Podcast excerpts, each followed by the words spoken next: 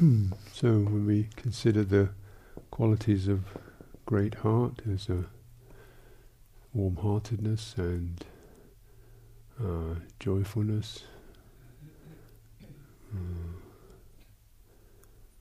love of other, love and uh, warmth with other people, compassion, and anukampati, anukampang to to resonate with.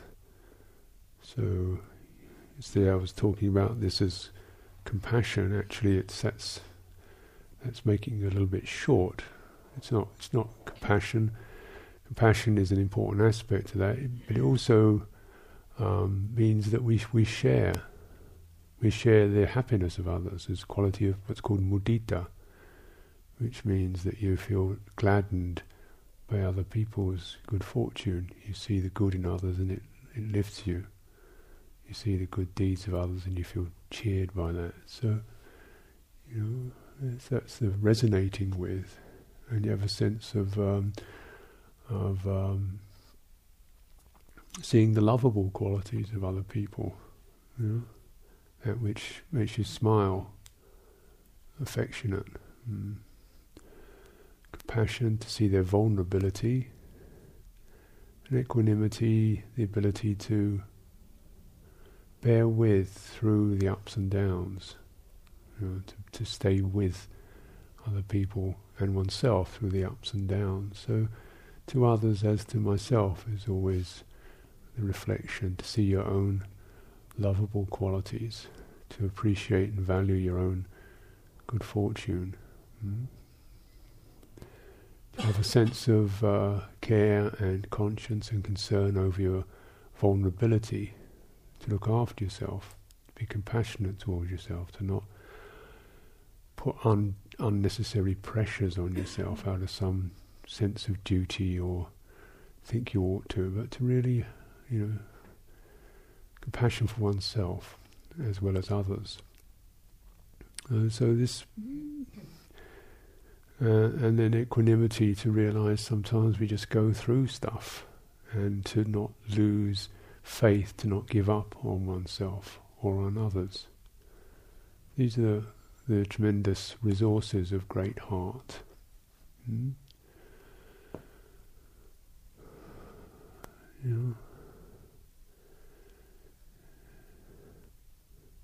So it's it's you know to see it's holistic to self and to others, to others as to myself, to myself as to others you know, because it's it's uh, uh, in in in social in the society, in social situations, often there's a kind of uh, a pressure to attend to the others and not to oneself.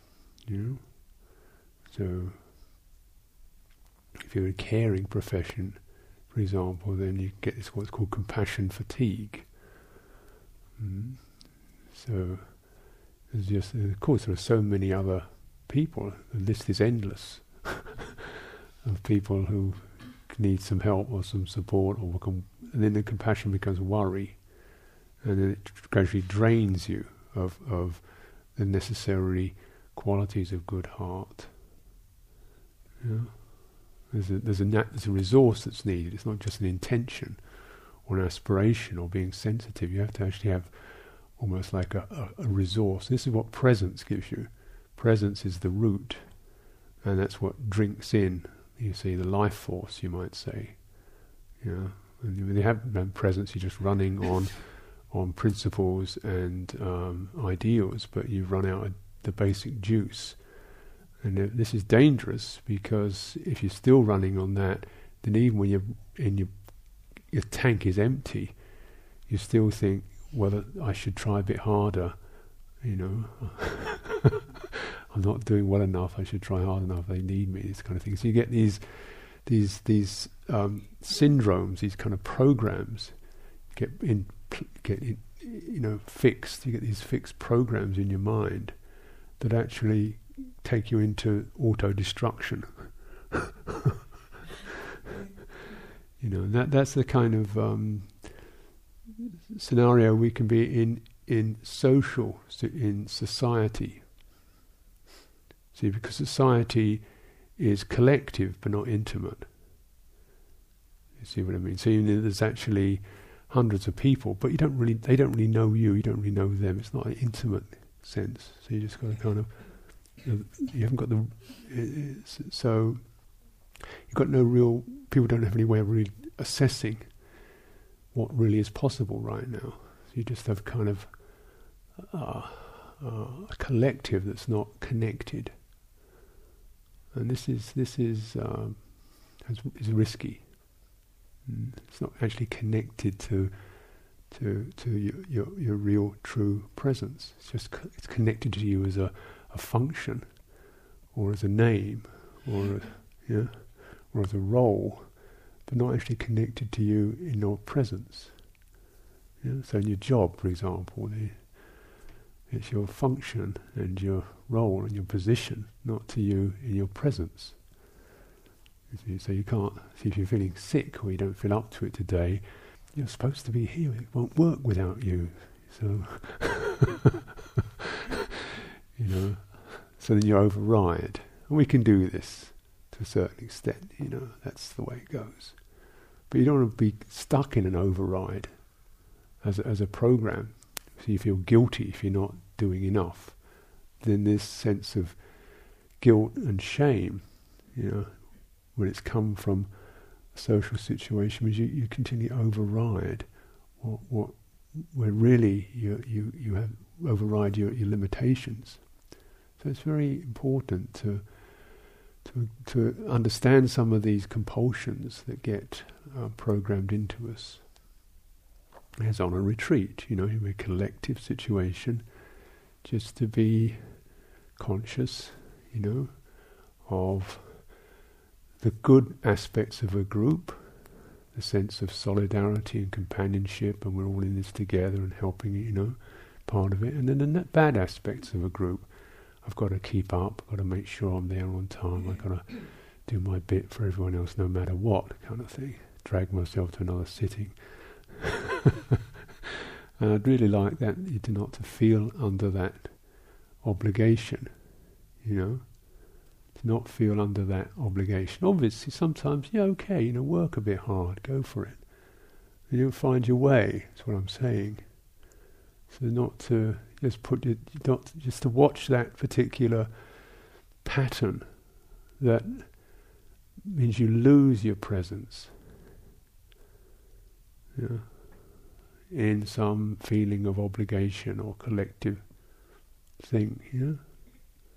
Because here, the point of this retreat is to is to is to gain your presence, not, not to use the retreat to lose you lose your presence with, in order to be a good meditator, as good as the next person, and so forth.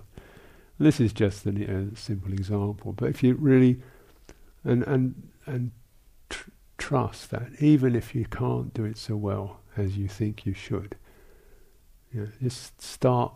You know, keep lowering the bar till you get to a place where you can actually Feel some joy in your practice. Feel some courage in your practice. Feel something new rising up to your practice rather than kind of being dragging yourself up. Yeah?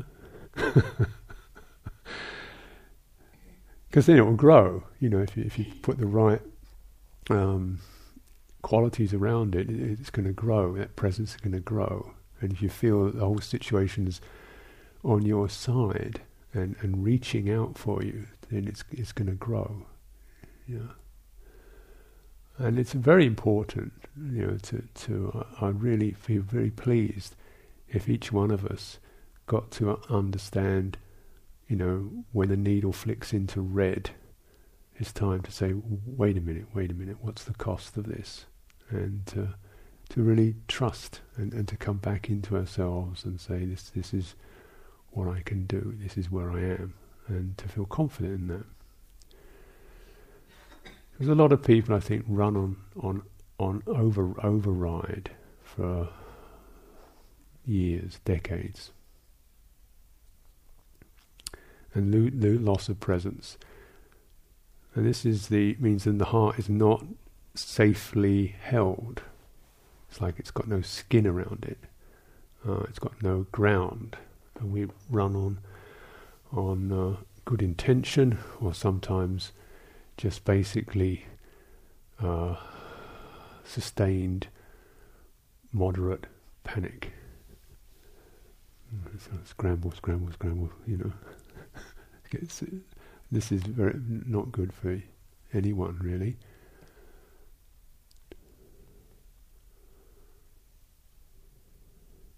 So these Brahma Vihara, what I call the Brahma Vihara, the four qualities I've just mentioned, uh, uh, seeing the lovable, you know, that which is uh, good and uh, beautiful in yourself, appreciating that, uh, understanding the limitations, the vulnerability, the uh, of oneself and others, care and protection for that, rejoicing, celebrating in the, the good, and being sustaining presence, not giving up on oneself through the ups and downs, just bearing with, like like a holding an umbrella over it. You know, just okay, we'll just bear with this, rather than, uh, you know, or, or getting worried or upset about it. A lot of life is like that because it's, it's generally never exactly going up it's often up with a bit of down, down with some up, and tomorrow don't know, and this isn't so good, but you know, so equanimity is the big one, covers it all. And eventually, you just then you, you get more serene about it all, and all these allow you to sustain presence. Mm-hmm. You know, you don't lose your presence. This groundedness, this sense of confidence, this sense of assurance.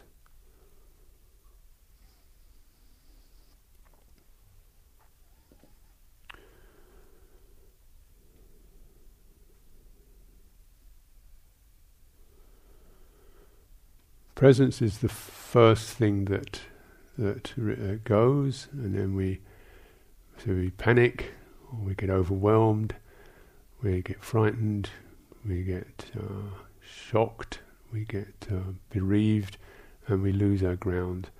Then the heart starts getting, uh, so you get strong emotional currents. So you don't necessarily lose your emotional side, but you lose the steady quality of that. You lose the, the nourishing quality out. You lose the loving quality out. And you get hysterical, um, panicky, um, short-tempered, and so forth. Mm. Or you go numb. You know, people go kind of numb out.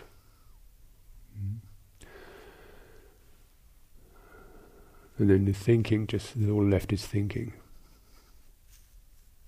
You know, in our as we in our practice in meditation, often we can find ourselves coming into places where some of this, this, um, these these uh, senses of loss become, you know, open up. You get feelings of, of uh, because you know, loss of, loss of affirmation, know, loss of certainty.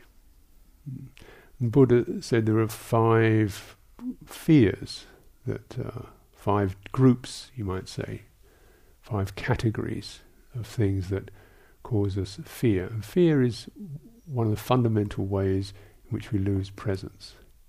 As you know, fear you get it in your guts, and that's where presence is. When you when you have good, strong presence, you've got a nice, good belly feeling to it. You know, so the, the gut is often underrated as an organ of perception.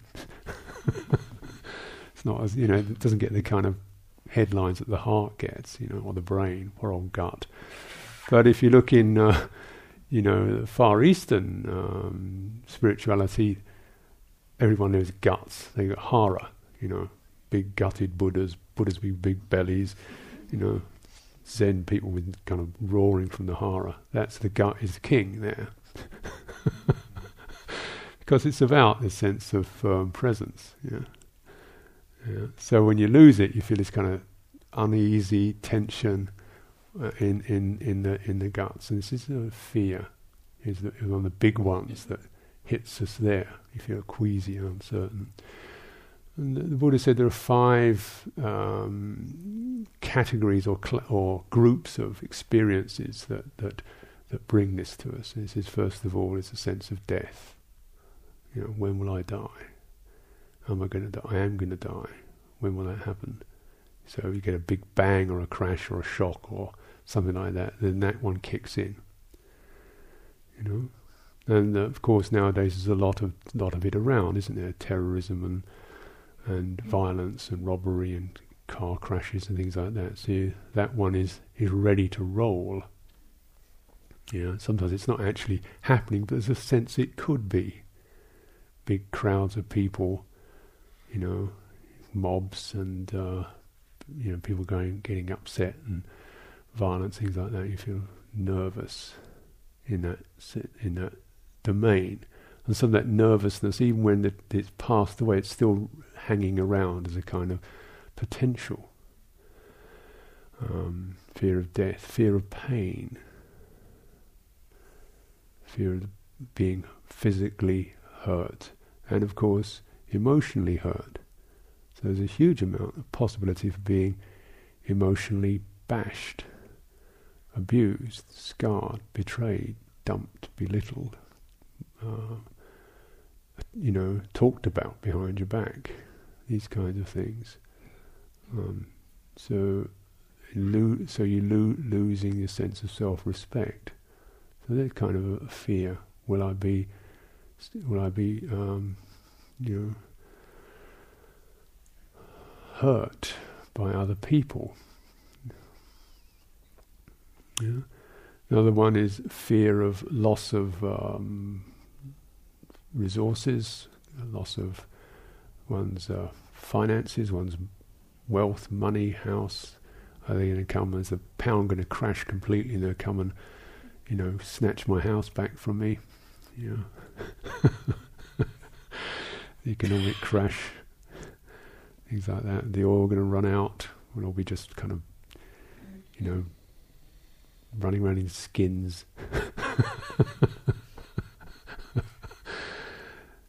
but uh, it can be very worrying. So, uh, you know, often the thing that keeps us going in, in work situations is, a, you know, the need to get to get your wages and fear of losing your job, losing your job, and poof, you know, uh, who's going to look after me? This this sense, um, and fear of um, disgrace, being ostracized by the group. So we are we are flock herd creatures, and one of the the you know traditional punishments for human beings is to ostracize, putting, being put in prison, being sent to Coventry. Not, you know, um, you know, you think it could be quite nice actually, just being left alone. but uh, being left alone in a benevolent, trusting way is very pleasant. Being dumped isn't so nice at all. So we're we're wired in our in our genes to experience that you know rejection by the family, by the mother, by the father, by the husband, by the wife, by the friends, by the group, by the society. A very hurtful um, experience. Fear of that, fear of loss of that, mm. fear of um,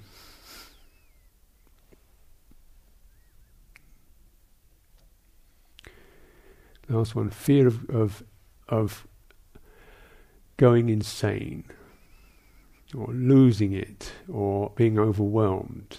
Fear that one's mind, one's emotions, one's mind just might become flooded and overwhelmed. Mm. You know, fear of violent passions. Suddenly, you know, so it just mean clinically insane, but of really losing losing your balance, um, being pushed over the edge losing your equilibrium, uh, and sometimes losing it st- strongly. So, you know, we look at these cl- categories, and you kind of you can amplify them. There's the fear of the fear involved with the social realm, in other words, rejection by the group, uh, fear of, uh, if you like, fear of um,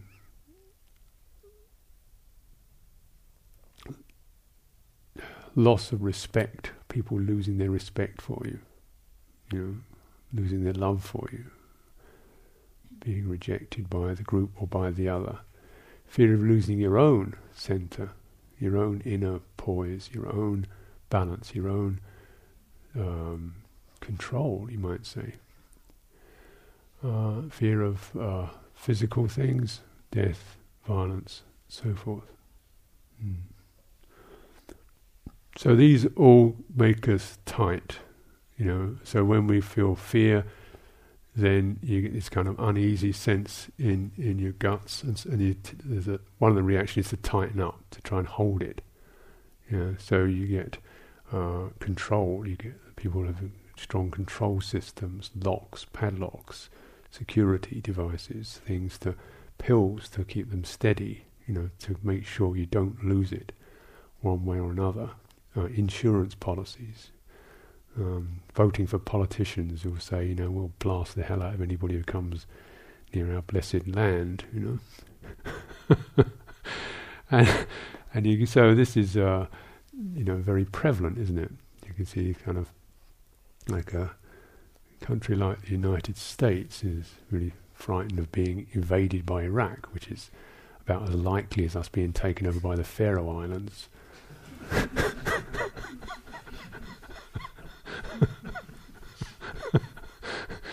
they justified the invasion of Grenada as Grenada re- representing a threat to the United States. Like Grenada, population 140 or what or something, a little speck of rock in the Caribbean, to invade it because it represented a threat. So it doesn't matter how ridiculous it is, because all you've got to say is threat, the others, the others are going to come, threat, threat, threat, fear, fear, fear, and people tighten up and then, you know, lose lose their reason. You know, when you lose your guts, you lose your reason, and you lose your heart, you lose your sense of, oh, just like me, they're just like me. You know, with with the same as me. You know, they get upset like I do. They get worried like I do. They want happiness. They want to look after their kids. They want to be have enough food to eat like I do. You lose that sense; it becomes them. Lock them up, beat them up, so forth. Um, you know, so so you put people push the fear button, uh, and this this kind of very unreasonable behaviour happens. Fear of prejudice, fear of being, you know, immigrant or um, racial prejudices, fear of being, t- you know, picked upon by others. So this is a you know problem that we can all ex- we can experience. Fear of foreigners. So you know, and these are all things that whatever our character is, then then these are definite things that are triggers for human beings. And um, you, you know, they're, so they're still there. The latent tendencies are there. They're maybe not happening right now, but you know, you push a few buttons and it will, it will come. Hmm? Right? You know. Remember how, you know, in, in 1930s the Jewish population of Germany was very happily integrated, completely integrated. Nobody thought of them as Jews; they were just German. You know, and then suddenly the whole this psych- this political thing happened that turned everybody. Suddenly it became, you know, you were the outsiders, and uh, you know, it can happen like that. So you can do it now to Muslims, who were just like, you know, they weren't Muslims before; they were just Pakistanis, or interesting people, or, you know, had different customs, and suddenly you can flip that, and they become, you know, t- you know, potential terrorists. So, you know, you know when's it going to happen to me? You know, guys in robes. so sometimes I go go to customs, you know, I go to America mm-hmm. in the, the customs, they say I've got, got, robes on, so that immediately makes me suspicious. I have to go into some cubicle, and you hold your arms, and they blast you with air guns, not pellets, but you see this kind of shot of air comes bashing into you to check if I got anything underneath, you know, some sort of, I don't know, bomb or something underneath, you know, because I look a bit weird. Everybody's weird if you look at it, you know. Fear of people in anoraks, you know, duffel coats, um, wearing having goatees, could be communists.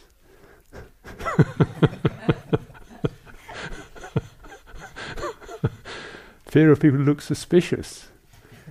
You all look suspicious to me.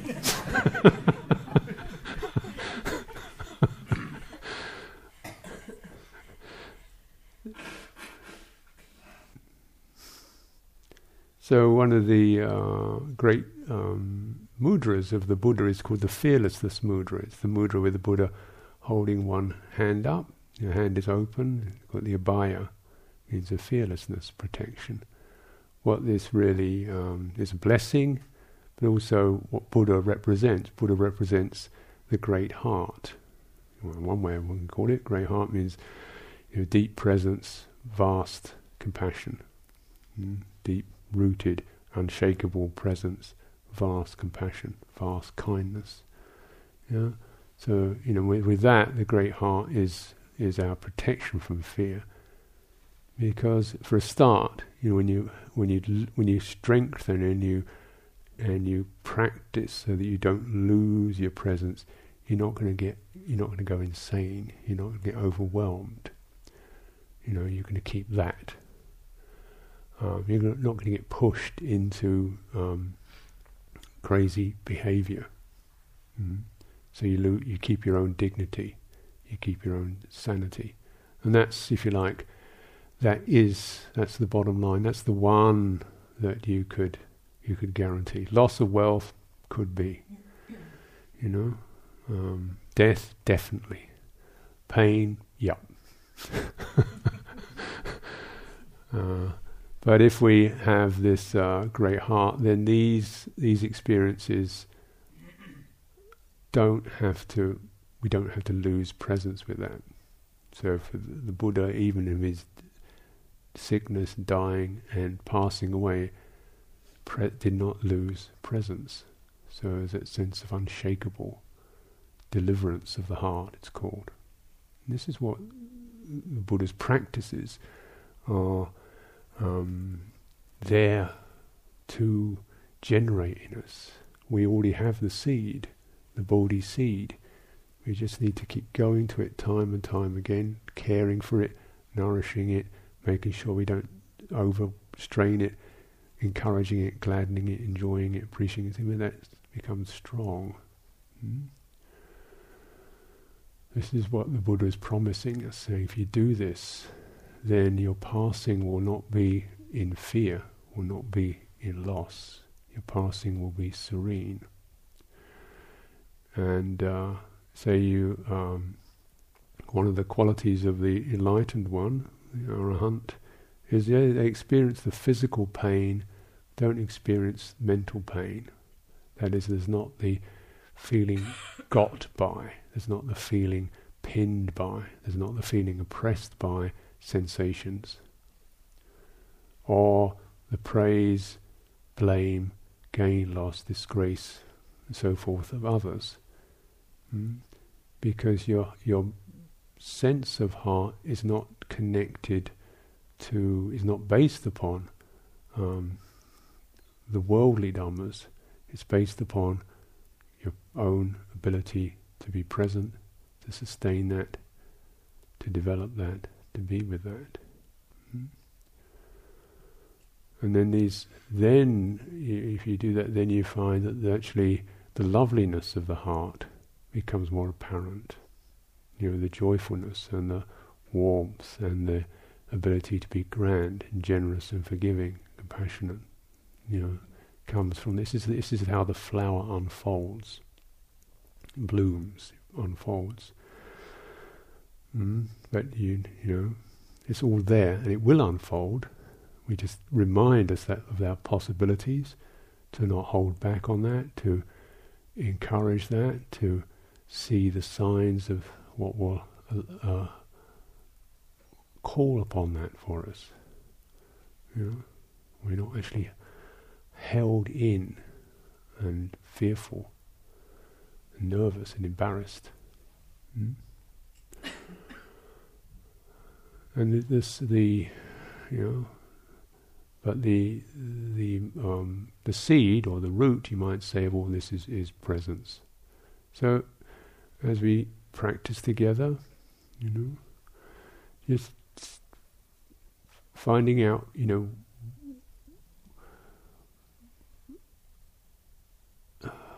if you have triggers, you know, of com- compulsion, that stop you being present, where where's that? Where do you, where do you find yourself losing it? You know.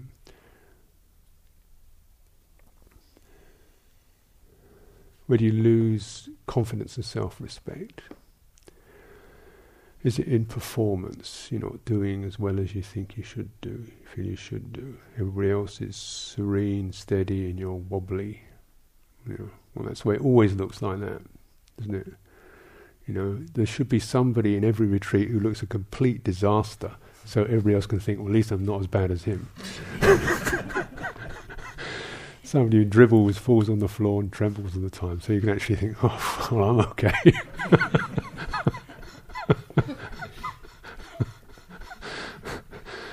you know, I'm one up from that.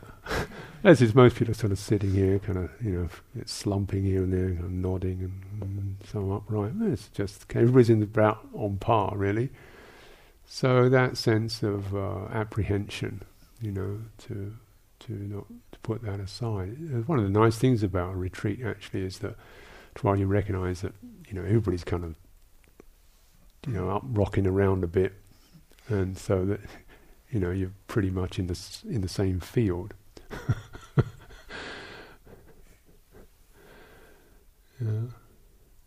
So that you know, you know, so you don't lose yourself on on in that kind of social pressure. Also, when you're experiencing your own emotional unsteadiness or painful memories or uh, uh, uneven mind states, the sense of fear of losing balance. Mm? So, you know, uh, basic practice is generally to find a meditation, a way of stabilizing that's accessible. Like I was saying, standing up, the only pass mark is not to actually pitch over and fall on your face. so we we can do that.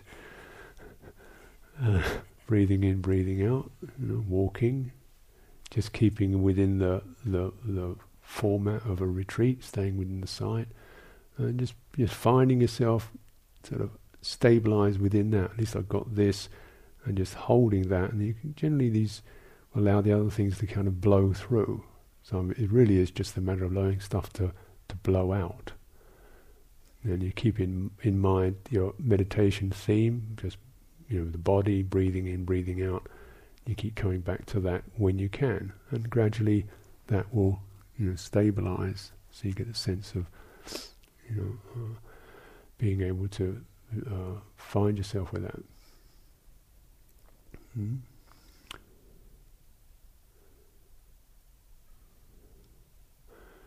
Then there are these times when you've got the kind of on the edge times when you, you find quite strong feeling comes up and it's uh, deeply unsettling or it relates to your uh, your household, your social circumstances, or people around you feel some mistrust or dis-ease with, then these this is the time to to um, see if you can you know, hold that in mind and just keep breathing through it.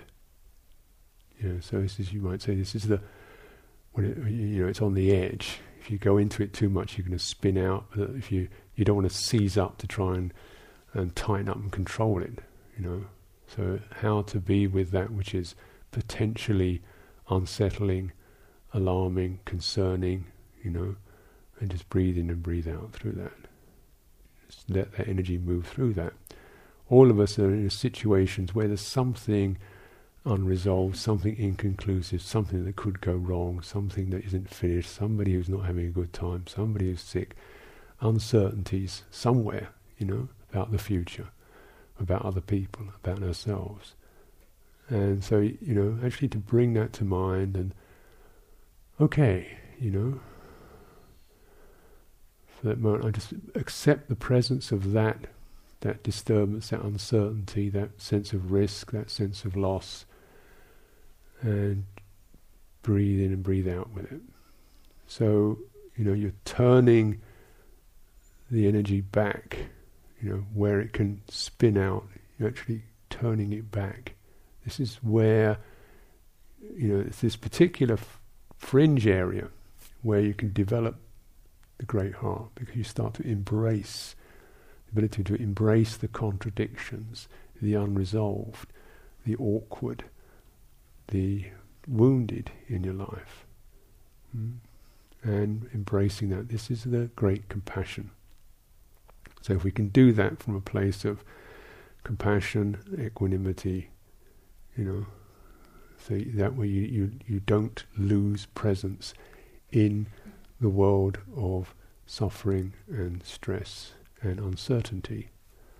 And this is really a major theme in in Dharma practice. They call it the, you know, uh, uh, experience of anicca, impermanence, which is, sounds nice and clinical, you know, but impermanence means actually uncertain, inconstant, unreliable, unsteady, unknown, not definite, could go wrong. you know, don't really know whether it's going to work out or not. That's what it means, and that's that's the bit that makes it uh, um, gives it some some some bite. You know, and how do you how do you can you imagine? Can you do you really think things could be certain? Do you think tomorrow's certain? Do you do you believe in that? Hmm? You know.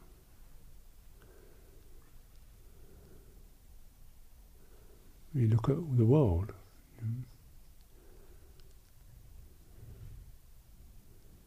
Hmm?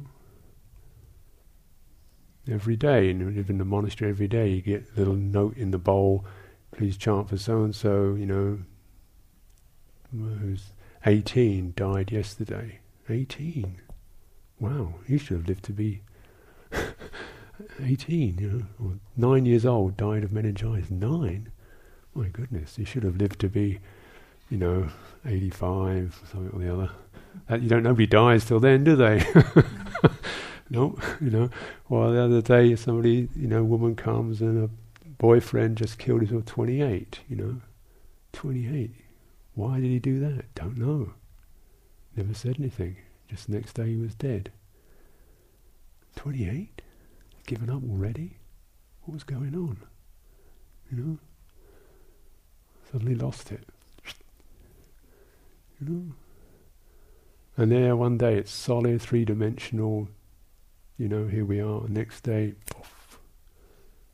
You know? The woman who came to the monastery the other day, and she got some scars on her face and glasses, Sri Lankan, and she'd been in a bus in Colombo or somewhere.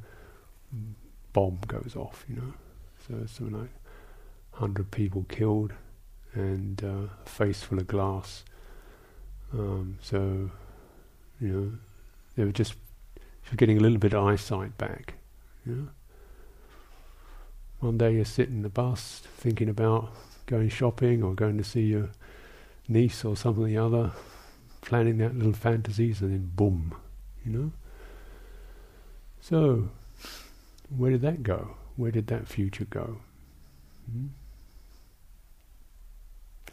And these are obviously violent possible extremes, but for all of us, there's uh, not necessarily, you know, extreme death and things like that, but certainly a lot of things just are uncertain, and also th- new things can arise we never thought of.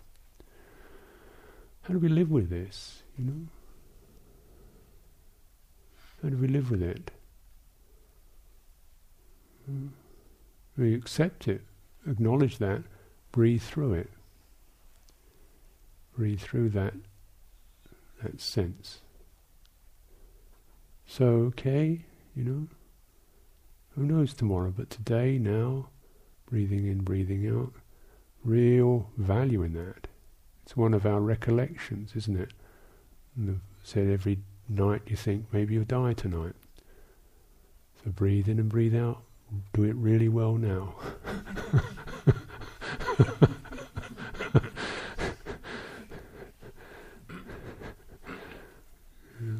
the Buddha said the one who you know, is talking to a group of monks, you know, said you, know, you contemplate maran, or contemplation of death.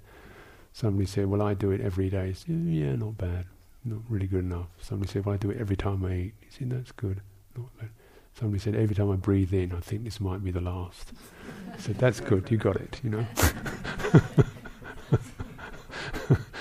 you know, so you breathe in like it's your last, you certainly breathe in. so then actually the, the idea of it is not to cause you a sense of con- continual anxiety, but to say, you know, you just do not know. So really make this one count, make it full. Don't lose presence now. That's all you have, really. But you do have that. You do have this. Yeah. And this is all you can have.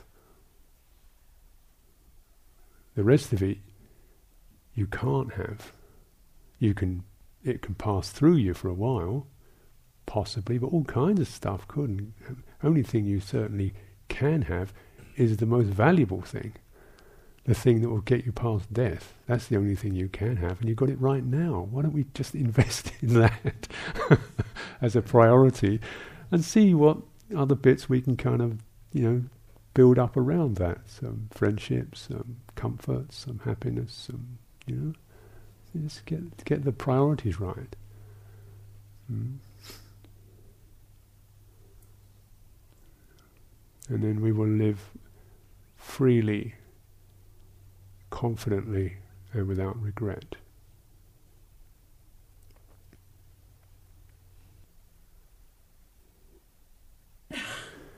Let's have some time for practice.